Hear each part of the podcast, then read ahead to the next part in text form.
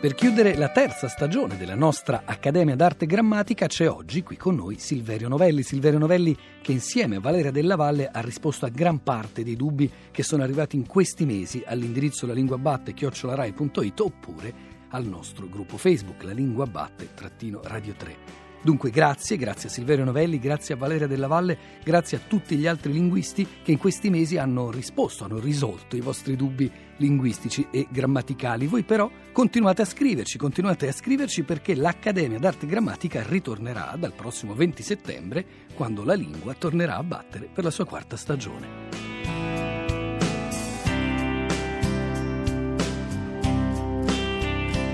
Qualche settimana fa eh, ho dato una risposta a una domanda di Wanda sulla liceità della forma di terza persona singolare del passato remoto del verbo prefare. E confermo qui quel che dissi, e, e, cioè che a parte il participio passato, prefare si coniuga come i verbi italiani composti con fare, come disfare e soddisfare. E perciò ribadisco la forma corretta è prefece e non prefò, così come diciamo disfece e soddisfece e non disfò e soddisfò.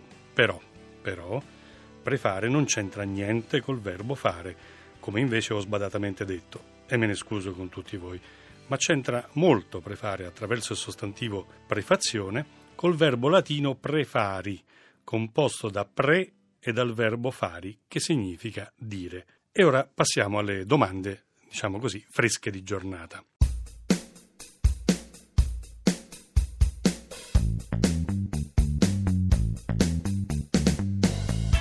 Buongiorno, sono Luciana, chiamo da Roma, sono un'insegnante in pensione e da molto tempo avevo un quesito che non sono riuscita a sciogliere, e cioè qual è il participio presente del verbo accudire.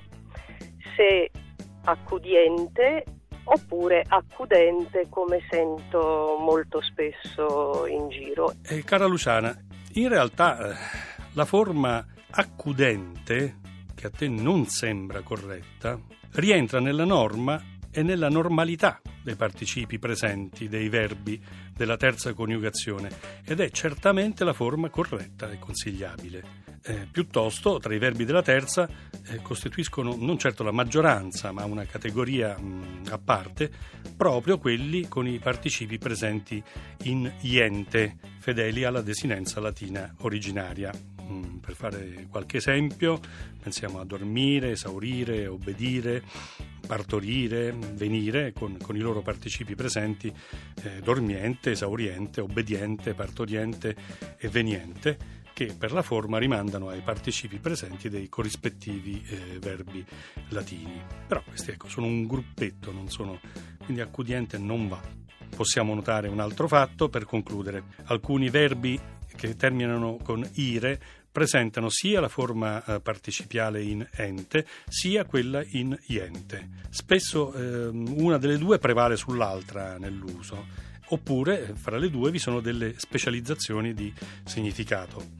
Dormiente. Dormiente è molto più diffuso di dormente, mentre nel caso di saliente, da salire, si usa soltanto come aggettivo o sostantivo con vari significati, mentre salente conserva eh, il valore verbale pieno, è solo quello, peraltro molto raro.